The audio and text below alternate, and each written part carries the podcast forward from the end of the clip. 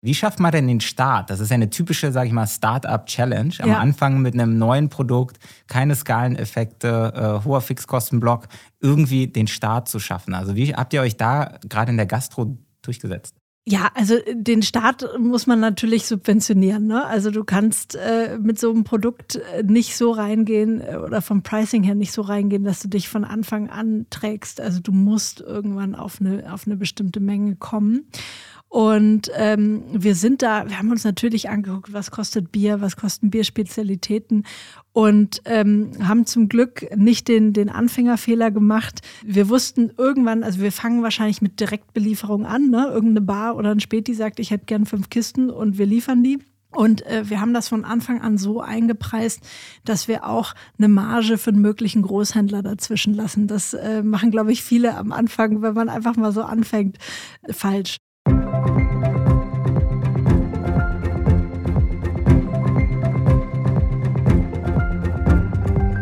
Herzlich willkommen zum Pricing Friends Podcast mit Sebastian Vogt.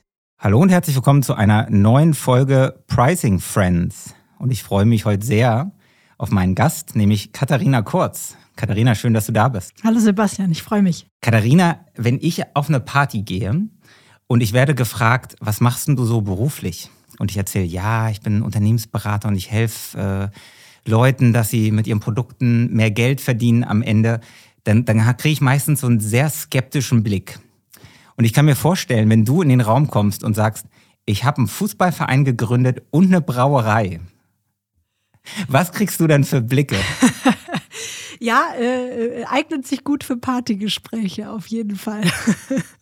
Vielleicht sollten wir dich nochmal strukturierter vorstellen. Also, du, du hast äh, Berlo gegründet, zusammen mit einigen äh, Freunden, Bekannten vor einigen Jahren und ähm, auch den FC Victoria Berlin mit, äh, glaube ich, kennen sehr viele. Wir hatten dich ja auch schon im Podcast bei Christoph Käse hier zu Gast.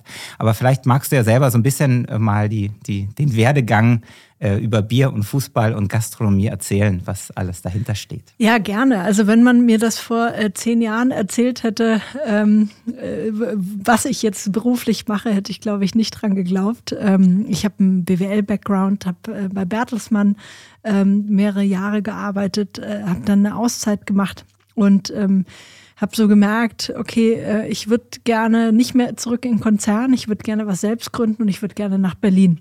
Mir fehlte aber so die große Idee und äh, war dann äh, auf Reisen in Australien und habe äh, während dieser vierwöchigen Reise ganz viel Craftbier getrunken und hatte Riesenspaß daran, irgendwie so die verschiedenen Biere zu entdecken und konnte mich immer gar nicht entscheiden, ob das in einer Bar oder in einem Bottleshop war, ähm, weil alles so kreativ war. Tolle gestaltete Etikette, Biernamen, äh, Sorten, von denen ich noch nie gehört habe. Und das war so ein Moment, wo ich mir dachte, verrückt, ähm, obwohl wir in Deutschland so stolz sind auf unsere Bier Heritage und unsere Geschichte, äh, ist das ganz schön langweilig geworden, ähm, weil irgendwie so die ganzen Premium-Pilsner, das ist alles sehr, sehr unemotional, sehr, sehr wenig kreativ.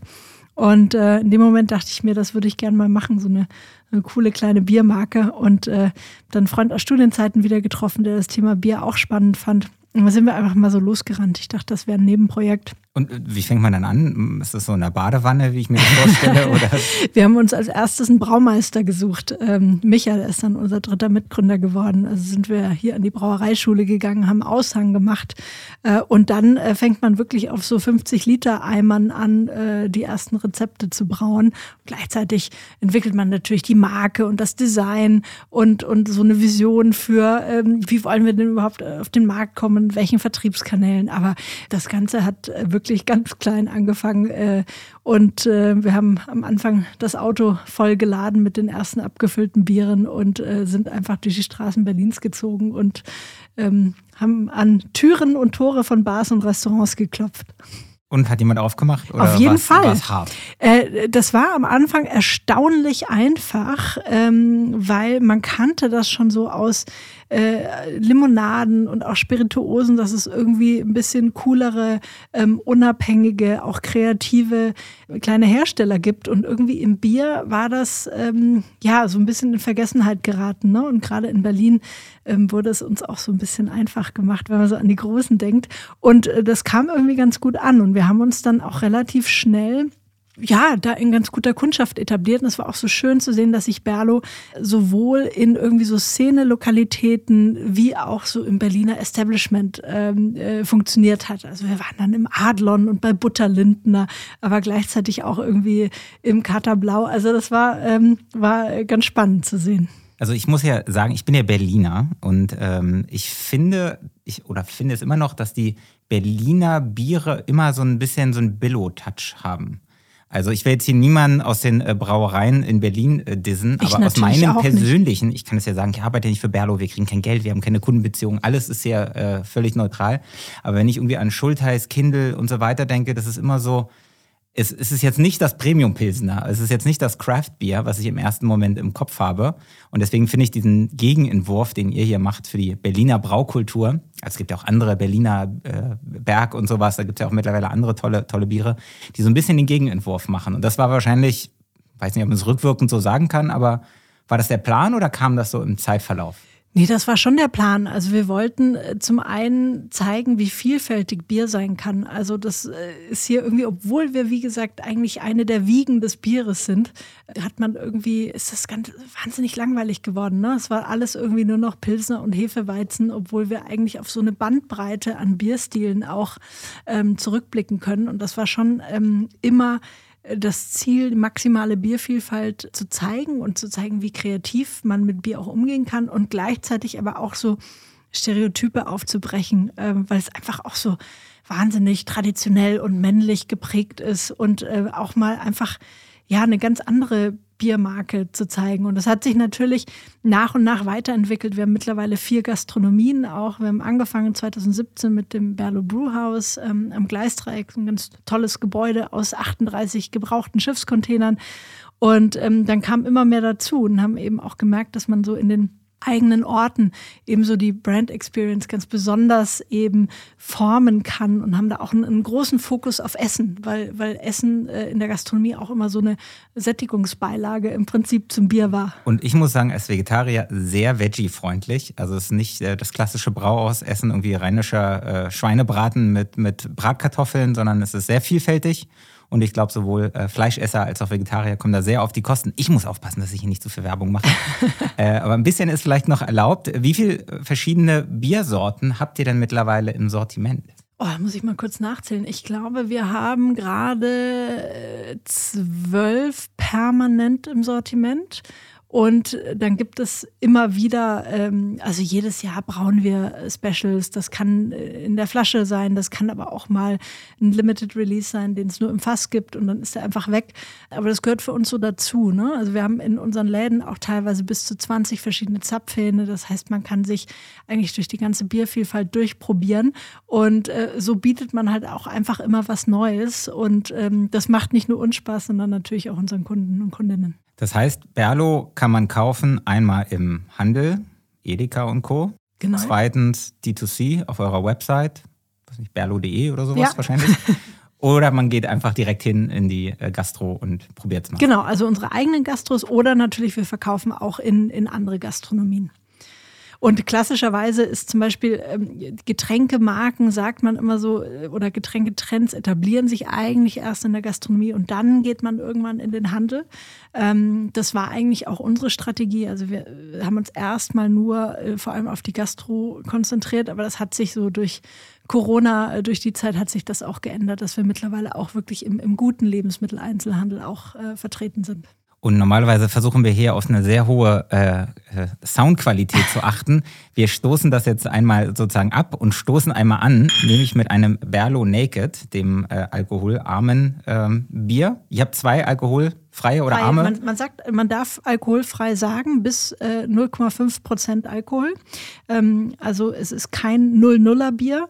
Äh, nicht, weil wir das doof finden, sondern weil also 00 ist tatsächlich ähm, sehr, sehr schwierig herzustellen. Da haben wir gar nicht äh, die Technologie dazu. Und äh, bei 05 ähm, schafft man es tatsächlich auch noch sehr viel mehr Geschmack im Bier zu halten. Also wir nutzen ein Verfahren, das nennt sich gestoppte Gärung. Und äh, also ich weiß nicht, wie du es findest, aber das Naked ist, äh, man, man merkt teilweise nicht, dass es ein alkoholfreies Bier ist. Genau, also nicht zu viel Werbung. Es ist wirklich ein wirklich gutes Bier. Also ähm, wir haben mal äh, hier bei High auch alles durchprobiert, was Berlo so hat und das Naked war immer als erstes alle. Ich glaube, es lag gar nicht unbedingt dran, dass es alkoholfrei war, was natürlich dann doch irgendwie 17 Uhr oder so, wenn man mal vielleicht äh, zur Flasche greifen will, ähm, doch einfacher ist in, in Beratungsarbeitszeiten. Aber ähm, es ist auch einfach extrem lecker. Also wer es mal testen will, sehr, sehr gerne. Und jetzt müssen wir mal aufpassen, denn wir sind ja immer noch im Pricing-Podcast. Ähm, was kostet denn so eine Flasche? Das ist jetzt nicht das Preisniveau von Sterni, oder? Nee, absolut nicht. Also ähm, im Handel stehen wir mit dem Naked so bei 1,99. Und auch mit, äh, also dem Großteil unserer Biere auch. So helles Pilz ist teilweise ein bisschen günstiger. Aber das ist gerade so das Preisniveau, ähm, das sich bei uns etabliert hat. Jetzt sind wir ja in Deutschland, äh, die, die Statistik mag falsch sein, aber zumindest habe ich so im Kopf ja eines der Länder oder das Land, was weltweit am wenigsten für Nahrungsmittel ausgibt, im Verhältnis zum Gehalt und so. Ähm, das wird bei Bier wahrscheinlich nicht anders sein. Also wenn ich mal durch meinen Edeka gehe, da ist immer ein, zwei, drei Kästen gerade irgendwie auf 10 Euro rabattiert. Ähm, man findet immer, ähm, sagen wir mal, was günstigeres und dann seid ihr ja eher, sag ich mal, im Faktor 2 im Preis, würde ich jetzt mal so behaupten. Das ist aber aufgrund der Menge, ich weiß nicht, wie viel ihr jetzt braut, im Vergleich zu einem Becks, Krombacher, Warsteiner ja auch wird, wird das sich perspektivisch ja nicht ändern. Wie kommt man da rein? Wie schafft man trotz so einem höheren Preis in den Handel oder auch mhm. in, in die Gastronomie reinzukommen? Ja, ist tatsächlich ein großes Problem, die Preiswahrnehmung im Bier. Deutschland ist mit äh, das günstigste Land, äh, was, was Bier äh, betrifft. Tschechien hat, glaube ich, noch einen günstigeren Preis. Und äh, es wird auch so, als du sagst, die Deutschen insgesamt ähm, geben nicht gerne Geld für Lebensmittel aus. Und beim Bier ist es irgendwie, das gilt so als, als, ja, als Grundnahrungsmittel, ne? als Rohstoff. Und teilweise, wenn man in eine Gastronomie geht, ist Bier günstiger als Wasser. Und äh, das ist schon ein Problem ähm, in dieser Preiswahrnehmung. Also wenn wir uns ähm, andere Länder angucken, Skandinavien, UK, dann haben wir äh, einen Unterschied zwischen der traditionellen Bierindustrie, ja, der, der Big Beer Industrie und den Craftbrauern von vielleicht, sagen wir mal, 30 bis 50 Prozent. Und in Deutschland liegen wir aufgrund des niedrigen Preisniveaus, weil wir auch eine sehr niedrige Biersteuer haben, äh, wie, wie, du schon sagst, ist es eher Faktor 3 tatsächlich. Und das ist äh, natürlich ein, ein großes Wahrnehmungsproblem. Warum muss das so sein? Wie schon erwähnt, brauen wir natürlich, ich sage, wir brauen maximal ineffizient, weil wir eben diese ganze Biervielfalt auch zeigen wollen. Ja, wir nutzen verschiedene Hefen. Ähm, in jedem Tank ist ein anderes Bier. Das sind natürlich auch kleine Chargen. Wir probieren uns immer wieder aus. Äh, und das kostet natürlich sehr viel mehr Geld. Ein Bier ist insgesamt ein niedrigmargiges Produkt. Das heißt, da geht alles über Skalen. Nebeneffekte am Ende des Tages. Und da tut es uns natürlich wahnsinnig weh, dass Bier teilweise, ich kann es nicht anders sagen, verramscht wird. Ja? Also diese 10-Euro-Angebote, 70 ähm, Prozent des Bierverkaufs im deutschen äh, LEH äh, findet mittlerweile über diese Angebote statt.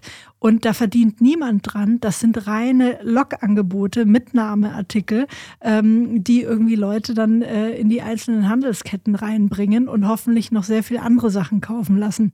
Aber das entscheidet der Handel ja selber. Ja. Ne? Das sind jetzt ja nicht Becks, Warsteiner ja. und Co., die das festsetzen, sondern der Handel rotiert dann seine weiß ich nicht, Dauerbrenner durch, genau. sodass dann immer irgendwas gerade auf 10 Euro. Genau. Und äh, auch dieses, äh, ich habe einen Kasten Bier im Keller, ähm, das gibt es in anderen Ländern gar nicht. Also da kauft man vielleicht mal ein Sixpack, genauso wie man eine Flasche Wein kauft. Und das ist schon etwas sehr Deutsches, dass man genauso wie den Wasserkasten irgendwie auch den Bierkasten äh, mit nach Hause nimmt. Und da kämpfen wir natürlich ähm, ja schon so mit der Wahrnehmung und versuchen natürlich auch zu zeigen, wie ja, wie aufwendig, wie vielfältig, mit wie, welch hohem Qualitäts- und Rohstoffanspruch wir da auch hingehen. Und ähm, es äh, funktioniert, aber man muss einfach sehr viel ähm, auch darüber kommunizieren. Das heißt, ihr seid, wenn ich jetzt auch wieder den, den LEH nehme, in meinem Edeka, äh, da seid ihr in dieser Delikatessenecke, nenne ich sie mal. Ich weiß nicht, ob das der offizielle Name ist. Äh, wo, wo ihr neben Berliner Berg und ein paar Cidern und so steht. Und das ist wahrscheinlich der Platz, der erstmal, sagen wir mal, für euch gesetzt ist. Oder ist durchaus die Strategie über mehr Menge, besseren Preis dann auch in den, ich weiß nicht, ob Mainstream der richtige, das richtige Wort ist, aber ist das der, der Platz, in den es gehen soll oder ist das schon ja, das Sweet Spot jetzt? Das ist schon die Richtung, in die es gehen soll. Also wir sind jetzt ähm, so seit ein, zwei Jahren auch den Schritt gegangen. Wir waren vorher im Handel eher ähm, ein Einzelflaschengeschäft. Ja? Also man hat mal eine Flasche mitgenommen. Und da sind wir jetzt zumindest hingegangen und, und sind in, in, in Viererpacks ähm, reingegangen. Viererpacks für uns ganz äh, spannendes Gebinde.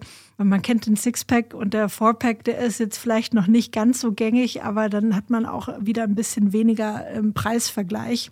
Aber wir sehen schon auch, dass dieses total nischige Bierspezialitätenregal äh, vielleicht nicht äh, die richtige Destination am Ende ist. Das heißt, das Ziel sollte schon sein, nicht mit allen unseren Bieren, aber mit zwei, drei ähm, Referenzprodukten hin ins richtige Bierregal zu kommen. Natürlich ist es weiterhin äh, oder fällt in die Kategorie Bierspezialität. Wir nutzen eigentlich das Wort Craft Beer gar nicht mehr so äh, richtig, weil das äh, in Deutschland auch ein bisschen verbrannt ist, der, der Begriff. Aber da soll die Reise schon irgendwann hingehen. Ob wir jemals ein Kistenprodukt werden, wo man sich eine Kiste wirklich, also so Klar, Liebhaber Naked zum Beispiel wird auch äh, Flaschenpost, äh, per Flaschenpost zum Beispiel in der Kiste bestellt. Aber müssen wir mal gucken. Aber äh, ja, Ziel ist auf jeden Fall Richtung Fourpack und da uns preislich auch noch so ein bisschen besser darzustellen. Ja, bei Flink kommen die Flaschen alle einzeln. Äh, ja.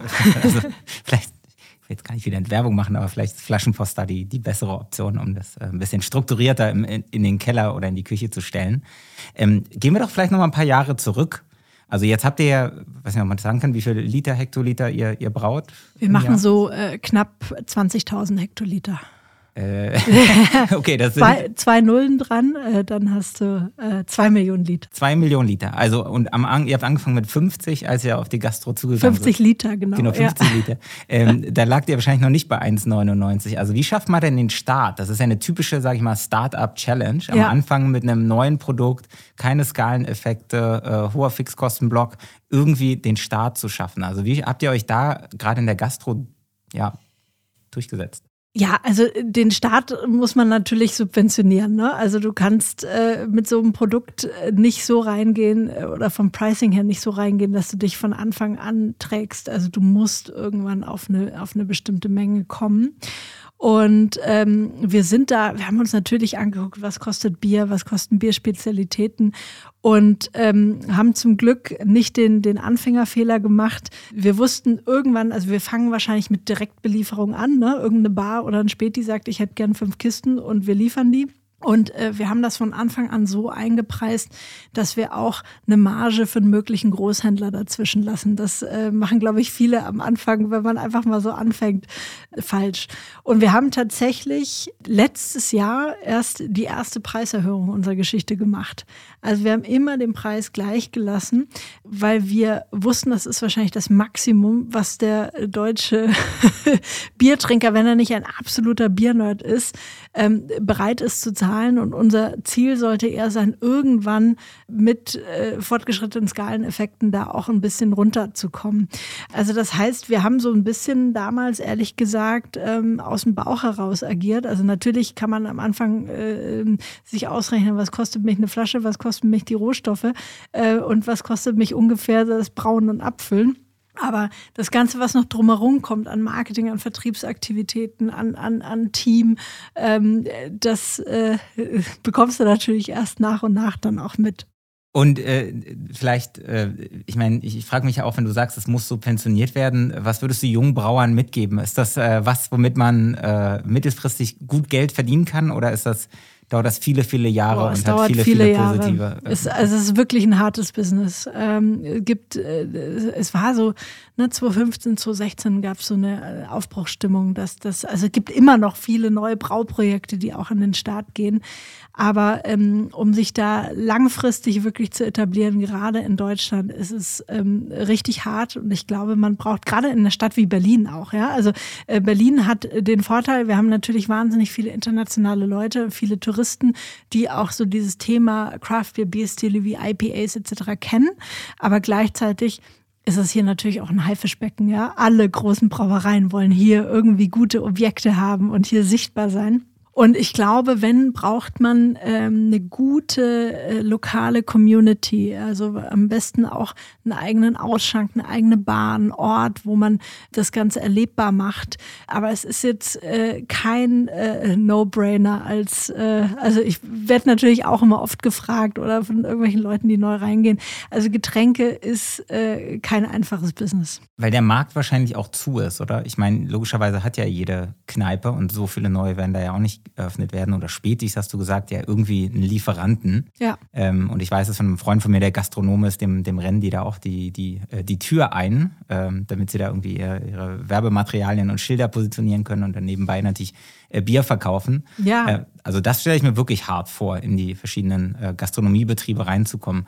Wie weit seid ihr denn da? Also wie viele, sagen wir, Gastronomiebetriebe gibt es denn, die Berlo mittlerweile ausschenken? Vielleicht in Berlin, aber auch in ganz Deutschland? Ja, äh, kurz noch dazu. Äh, es ist in der Tat wirklich hart, ähm, vor allem wenn man bedenkt, dass Bier bzw. die großen Brauereien oft auch ähm, für viele Gastronomien ähm, eine Finanzierungsquelle sind. Ja? Das heißt, äh, Gastro ist eine Branche, von der auch viele Banken äh, die Finger von lassen. Äh, das heißt, man kommt in der Regel auch nicht an klassische Kredite ran. Äh, das heißt, wenn man jetzt nicht das nötige Eigenkapital hat, sind oft die großen Brauereien diejenigen, die dann tatsächlich einen Kredit gewähren, im Gegenzug, dass sie dann über mehrere Jahre das Lieferrecht, das exklusive Lieferrecht ähm, für Bier, aber viele der großen Brauereiketten haben ja auch andere Sorten im Programm. Das heißt, die können dann gleich noch die Filler und die Cola und was weiß ich noch mitliefern. Also es ist wirklich schwierig. Ähm, das ist äh, sehr eigen in Deutschland, äh, dass der Markt, sagen wir mal so, dieses System so aufgebaut ist. Wir haben natürlich immer am Anfang auch so Richtung USA geguckt, Richtung Australien, UK. Da geht man in einen Pub, da geht man in eine Kneipe und man hat mindestens 10, 15 Zapfhähne und es gibt eine unglaubliche Biervielfalt. Und das war eigentlich die Hoffnung, dass sich das hier auch so entwickelt, dass, dass äh, Kneipen sagen, mir ist die Bierauswahl wirklich wichtig und ich möchte auch mehr als irgendwie nur die drei Zapfhähne haben. Und da gibt es auch viele, ähm, die das toll finden und, und da auch rein investieren, aber noch viel zu wenig. Also das heißt, diese, diese Vielfalt in der Gastronomie, die hat noch nicht eingesetzt. Seid ihr denn dann auch in, in den Kneipen vertreten? Ich mache es mal ein bisschen stereotypischer. Hier in Kreuzberg oder in Prenzlauer Berg gibt es ja viele äh, Microbrewery oder Craftbeer-Gastronomie wo dann 20 Hähne sind, aber ich muss sagen, ich kenne keinen davon. Ne? Ich habe nichts davon jemals gehört. Da ist kein Berlo dabei oder in der, sag mal, Größenordnung, sondern es sind ja wahrscheinlich wirklich Mikro, Mikro-Breweries, die dahinter stehen. Seid ihr in denen auch vielfach vertreten? Weil die werden sich ja wahrscheinlich auch ganz anders finanzieren müssen. Die haben ja dann nicht den, den die große Brauerei dahinter mit den Jahresverträgen. Wie funktioniert ja. das da? Ja, also ähm, richtig. Die finanzieren sich dann äh, eher über die Bierpreise, die dann natürlich auch höher sein müssen. Aber klar, da sind wir teilweise auch vertreten. Da sind wir natürlich auch in der Community gut etabliert. Wir nehmen im Gegenzug ja bei uns auch andere Brauereien mit an den Haaren. Das ist für uns auch wichtig, diese Offenheit der Szene gegenüber und auch so äh, anderen Leuten. Also es ist, glaube ich, auch so ein sehr einzigartiger Approach, ähm, im Craft Beer, dass man auch zusammenarbeitet und, äh, und andere Brauereien ganz selbstverständlich auch mal mit an den Haaren nimmt als, als Gastbiere oder mal zusammen braut. Und das finde ich, glaube ich, eine sehr, sehr schöne ähm, Entwicklung. Aber äh, ja, also es muss, muss sich noch viel tun auf jeden Fall. Ja, und was war dann euer Grund? Ich glaube, ihr habt ja nicht von Anfang an Gastronomie selber gemacht. Ne? Ihr kamt ja, also mit den, logischerweise Gründungszeiten sowieso nicht. Was, was hat euch dann bewogen, neben, sage ich mal, LEH und D2C dann nochmal diesen dritten Weg, eigene Gastronomie zu ja, wir sind da so ein bisschen über den Standort am Gleisdreieck ähm, dazu gekommen. Das war ja dann unsere erste Brauerei, wo wir eben dieses tolle architektonische Projekt auch mit den Schiffscontainern gemacht haben. Wir wussten, okay, wenn wir das machen, dann müssen wir da eigentlich auch eine Art Gastronomie mit anbieten. Äh, alle haben immer gesagt, oh Gott, lass bloß die Finger von Gastro. Äh, wenn, macht nur Getränke, aber bloß kein Essen. Und äh, Gleisdreieck hat sich mittlerweile, also auch der Park hat sich wahnsinnig entwickelt. Aber als wir da so kamen in, in 2016 haben wir äh, angefangen zu bauen, war das noch nicht so bekannt tatsächlich. Und dann dachten wir, okay, wir müssen da, wir müssen da irgendwie mehr bieten als nur, du kannst mal auf zwei Bier vorbeikommen. Und ähm, so haben wir dann angefangen, das gastronomische Konzept ähm, zu entwickeln. Ist mein, mein äh, Geschäftspartner Ben Pommer auch an Bord gekommen, der sich um die, um die Gastros kümmert. Und haben auch viele Fehler gemacht, aber haben dann irgendwann gemerkt, okay, es macht auch Spaß, es ist ein toller eigener Vertriebskanal. Und äh, vor allem ist es natürlich wahnsinnig toll, um, um Berlo-Fans äh, quasi äh, zu, zu formen. Wir haben ja äh, zum einen unser Restaurant, wo du sagst, mit, mit dieser tollen, auch gemüsefokussierten Küche. Und dann haben wir diesen riesigen Biergarten, äh, wo wir teilweise, also wir haben tatsächlich über 200.000 Besucher pro Jahr. Und das ist natürlich für uns äh, ganz toll. Und dann haben wir auch gemerkt, dass dieses Thema Bierspezialitäten Craft Beer noch so erklärungsbedürftig ist, dass es eigentlich am einfachsten ist, Mensch, warum machen wir nicht noch mehr Gastros? Und so sind wir eigentlich dazu gekommen. Und heute sind es vier. Vier. Sollen hoffentlich noch mehr werden. Also äh, Schöneberg hier am Gleisdreieckpark, dann glaube ich in Charlotten. In Charlottenburg ist jetzt ganz neu dazugekommen. Äh, Im KDW sind wir in der sechsten Etage seit einigen Jahren auch mit ähm, einem kleinen Restaurant vertreten. Und dann haben wir das Kaschk in Mitte, also das Einzige, was nicht äh, nach Berlo heißt. Ähm, das ist eine kleine äh, Craft Beer Bar. Und äh, was, glaube ich, sehr spannend ist, ihr wart die Ersten äh, im Brewhouse, die auch äh, die Frauen-Fußball-Nationalmannschaftsturniere, äh, ja. glaube ich, weiß nicht, ob es Europa- oder Weltmeisterschaft war, äh, im Public Viewing gezeigt habt. Ja, 2019 haben 2019. wir äh, angefangen, die Frauen-WM war es damals, ja. Letztes Jahr war es leider ein bisschen kürzer. Eine Kollegin war auch da. Ich glaube, bei dem, was war 4-0, irgendein Spiel haben sie hochgewonnen und danach war es dann vorbei. Nicht mehr so toll. Also, äh, auf ein neues, vielleicht mit den Herren in diesem Jahr. Äh, die Hoffnung stirbt zuletzt. Und ihr engagiert euch natürlich bei deinem, äh, ja, wie soll ich sagen, Schwesterprojekt, der FC Victoria. Ähm, dort seid ihr, ähm, wir waren auch schon da letztes Jahr beim Relegationsspiel. Ähm, da seid ihr ja auch einer der Sponsoren, richtig? Und ja. auch die wie nennen wir das, Ausschankpartner. Genau. Das heißt, wer, wer nochmal ein Berlo in gemütlicher Fußballatmosphäre genießen will, der kommt nach, äh, wo ist denn das, Lichterfelde? Ja, richtig. Lichterfelde zum FC Victoria. Im Februar geht es weiter mit der Saison. Und äh, ja, das ist natürlich auch spannend. Ne? Äh, Bier und Fußball ist ja eigentlich so die klassischste Kombi, äh, die man irgendwie sich in Deutschland vorstellen kann. Und das machen wir halt auch, aber in anders. Also wir machen eben Bierspezialitäten und Frauenfußball. Und das passt eben auch wieder so in dieses Thema Stereotype aufbrechen.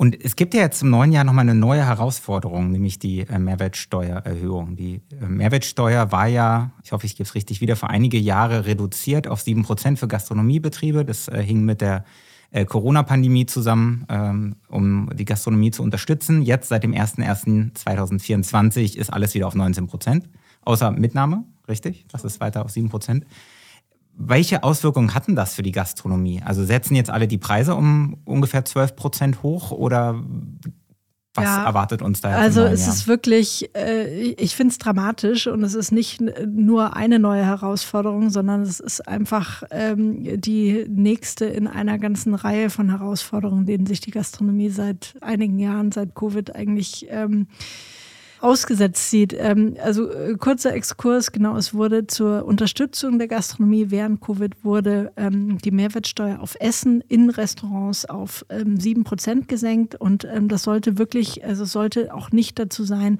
dass die Gastronomien jetzt ähm, die Preise dann senken, sondern es sollte wirklich als Mehrmarge und Unterstützung für die Gastronomen sein. Dazu muss man sagen, dass ohnehin äh, in EU-weit in fast allen Ländern gilt auf Lebensmittel ein reduzierter Satz. Und zwar nicht nur im Supermarkt, wie es ja heute schon der Fall ist, sondern auch in, in Restaurants. Das heißt, eigentlich wäre es auch äh, sehr legitim gewesen, ähm, diesen reduzierten Satz jetzt beizubehalten, wurde ja von der Regierung eigentlich auch versprochen. Und das kam jetzt ehrlich gesagt doch sehr überraschend, ähm, dass die Mehrwertsteuer wieder angehoben wird. Warum ist das so problematisch? Weil wir natürlich in der Zwischenzeit mit einer Fülle von Kostenexplosionen zu tun hatten. Nicht nur auf der, auf der Einkaufsseite, das heißt, die Lebensmittel, die wir einkaufen, äh, die Getränke, es ist alles teurer geworden. Ähm, gleichzeitig hatten wir diesen riesigen Fachkräftemangel ähm, in der Gastronomie. Das heißt, auch hier sind die Löhne, die mussten einfach angepasst werden. Der Mindestlohn wurde ja auch nochmal erhöht, was auch völlig okay ist. Aber es war einfach eine Geschwindigkeit und eine Fülle an Maßnahmen, oder an, an Widrigkeiten, die jetzt zusammenkamen. Und gleichzeitig sind wir natürlich mit der Inflation äh, damit konfrontiert, dass Menschen sich sehr genau ähm, überlegen, für was sie ihr Geld ausgeben. Und der Restaurantbesuch ist dann eben oft der, der am ehesten wegfällt. So, das heißt, wir konnten die Preise gar nicht so schnell anpassen, ähm, wie unsere Kosten gestiegen sind. Und jetzt kommt natürlich nochmal diese 12 Prozent Mehrwertsteuer.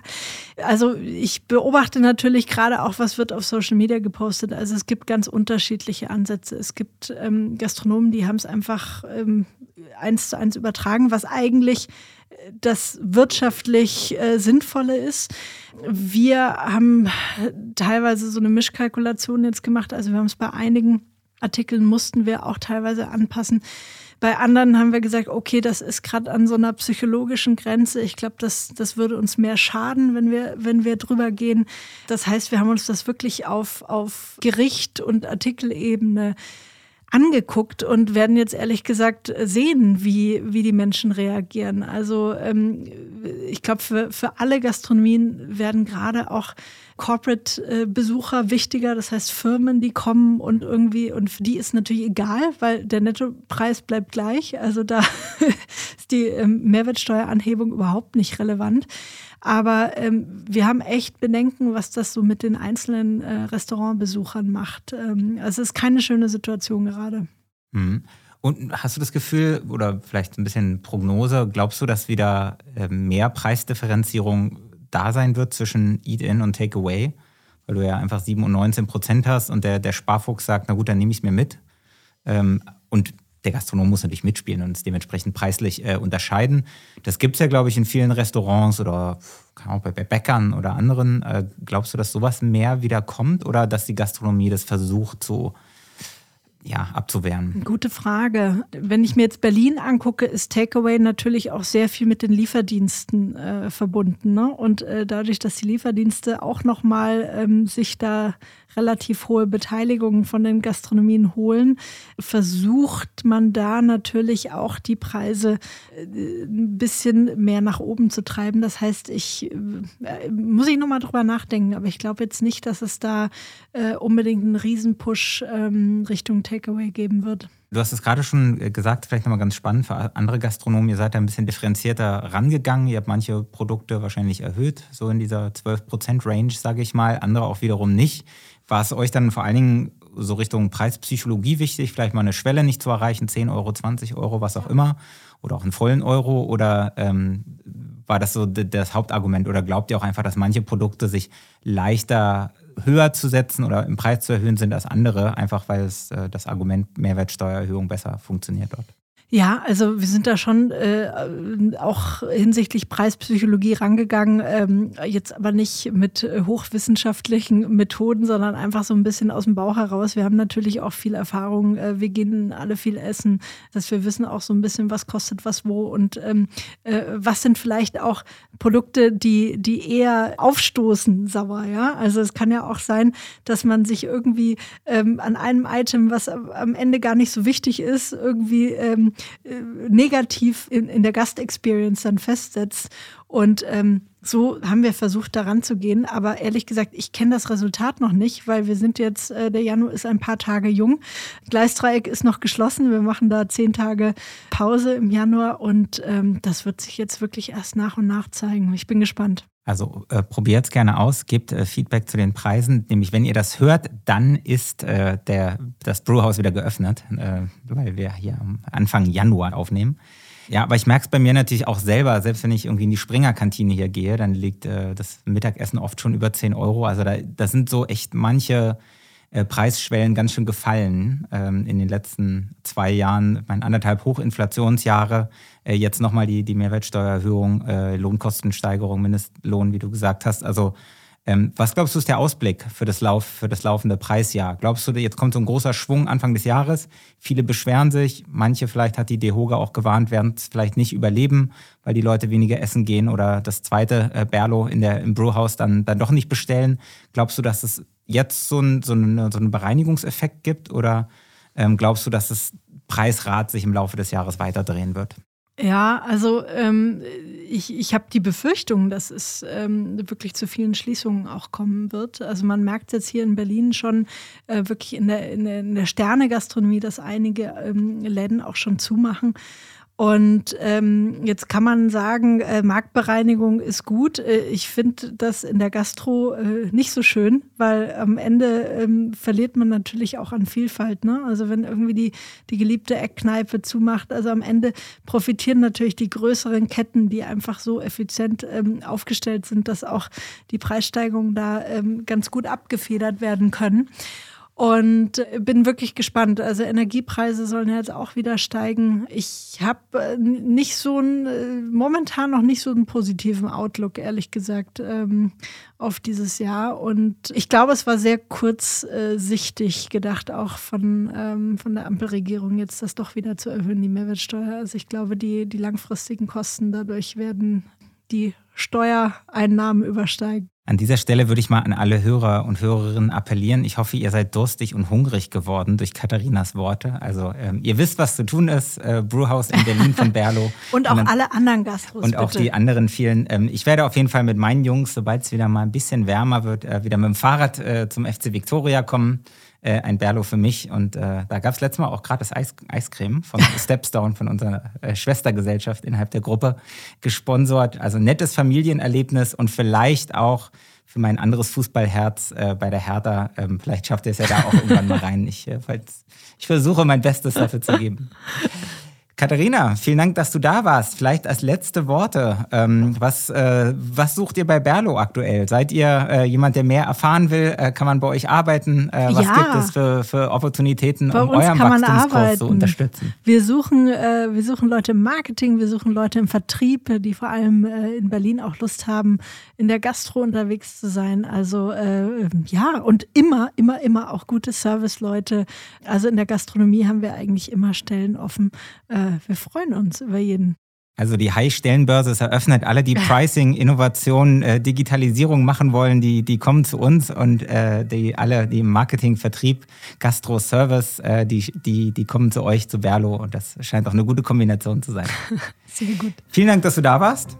Ähm, und äh, ich äh, freue mich auch auf die nächste Woche. Dann heißt es auch wieder Pricing Friends mit einem neuen Gast. Und ich wünsche euch allen eine schöne Woche bis dahin. Das war der Pricing Friends Podcast für diese Woche. Eine Produktion der Axel Springer High GmbH. Wenn dir Pricing Friends gefällt, abonniere uns und verpasse nicht unsere nächste Folge. Hast du Fragen oder Themenvorschläge? Mail uns an pricing at high.co. Nicht .com, sondern hy.co. Wir freuen uns über dein Feedback.